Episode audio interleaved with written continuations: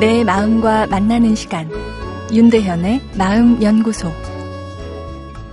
안녕하세요. 금요일 윤대현의 마음연구소입니다. 오늘은 일주일에 3편 시 읽기에 대해 말씀드릴까 합니다. 먼저 섬진강으로 유명한 이 김용택 시인의 사람들은 왜 모를까란 시 일부를 소개해 드리겠습니다. 이별은 손끝에 있고 서러움은 먼 데서 온다. 마른 풀잎들은 더 깊이 숨을 쉬고 아침 산 그늘 속에 삼벚꽃은 피어서 희다. 누가 알랴 사람마다 누구도 닿지 않는 고독이 있다는 것을. 저 문산 아래 쓸쓸히 서 있는 사람아, 뒤로 오는 여인이 더 다정하듯이 그리운 것들은 다 산 뒤에 있다.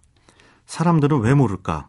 봄이 되면 손에 닿지 않는 것들이 꽃이 된다는 것을. 이렇게 시를 읽으면 무언지 마음은 뭉클해지는데 이게 무슨 소리인지는 정확히 모르는 경우가 많습니다. 직설적 화법이 아니라 은유적 표현이기 때문이죠. 해석도 사람마다 다를 수밖에 없죠.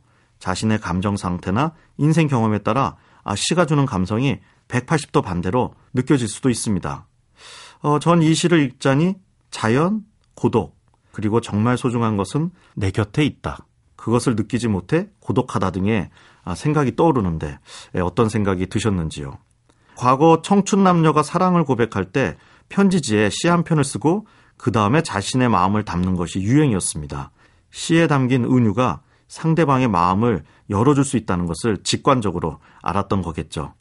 이 여심을 잘 사로잡는 카사노바들을 보면 은유적 표현의 달인들입니다. 대표적인 유혹의 표현을 하나 이야기하자면, 너의 밝은 미소 뒤에 숨겨있는 슬픔을 내가 위로해줄게 인데요. 이런 얘기를 들으면 왠지 저 남자가 내 마음속 깊은 곳까지 이해하는 것 같고 내 마음을 열어주고 싶어집니다. 그런데 마음에 슬픔이 없는 사람이 있을까요? 뻔한 사실일지라도 은유적 표현은 논리를 넘어 상대방의 마음을 움직입니다. 우리는 대화를 논리적으로 하지만 우리 마음은 상징과 은유로 움직입니다. 그래서 은유로 가득 찬 시를 읽는 것은 피곤한 몸을 안마하듯 내 마음을 말랑말랑하게 마사지하는 효과가 있습니다. 일주일에 시 3편 읽기를 권해드립니다. 무뚝뚝한 남자도 시를 읽다 보면 깊은 마음의 감성이 움직이며 이 지친 감성에 충전이 일어납니다.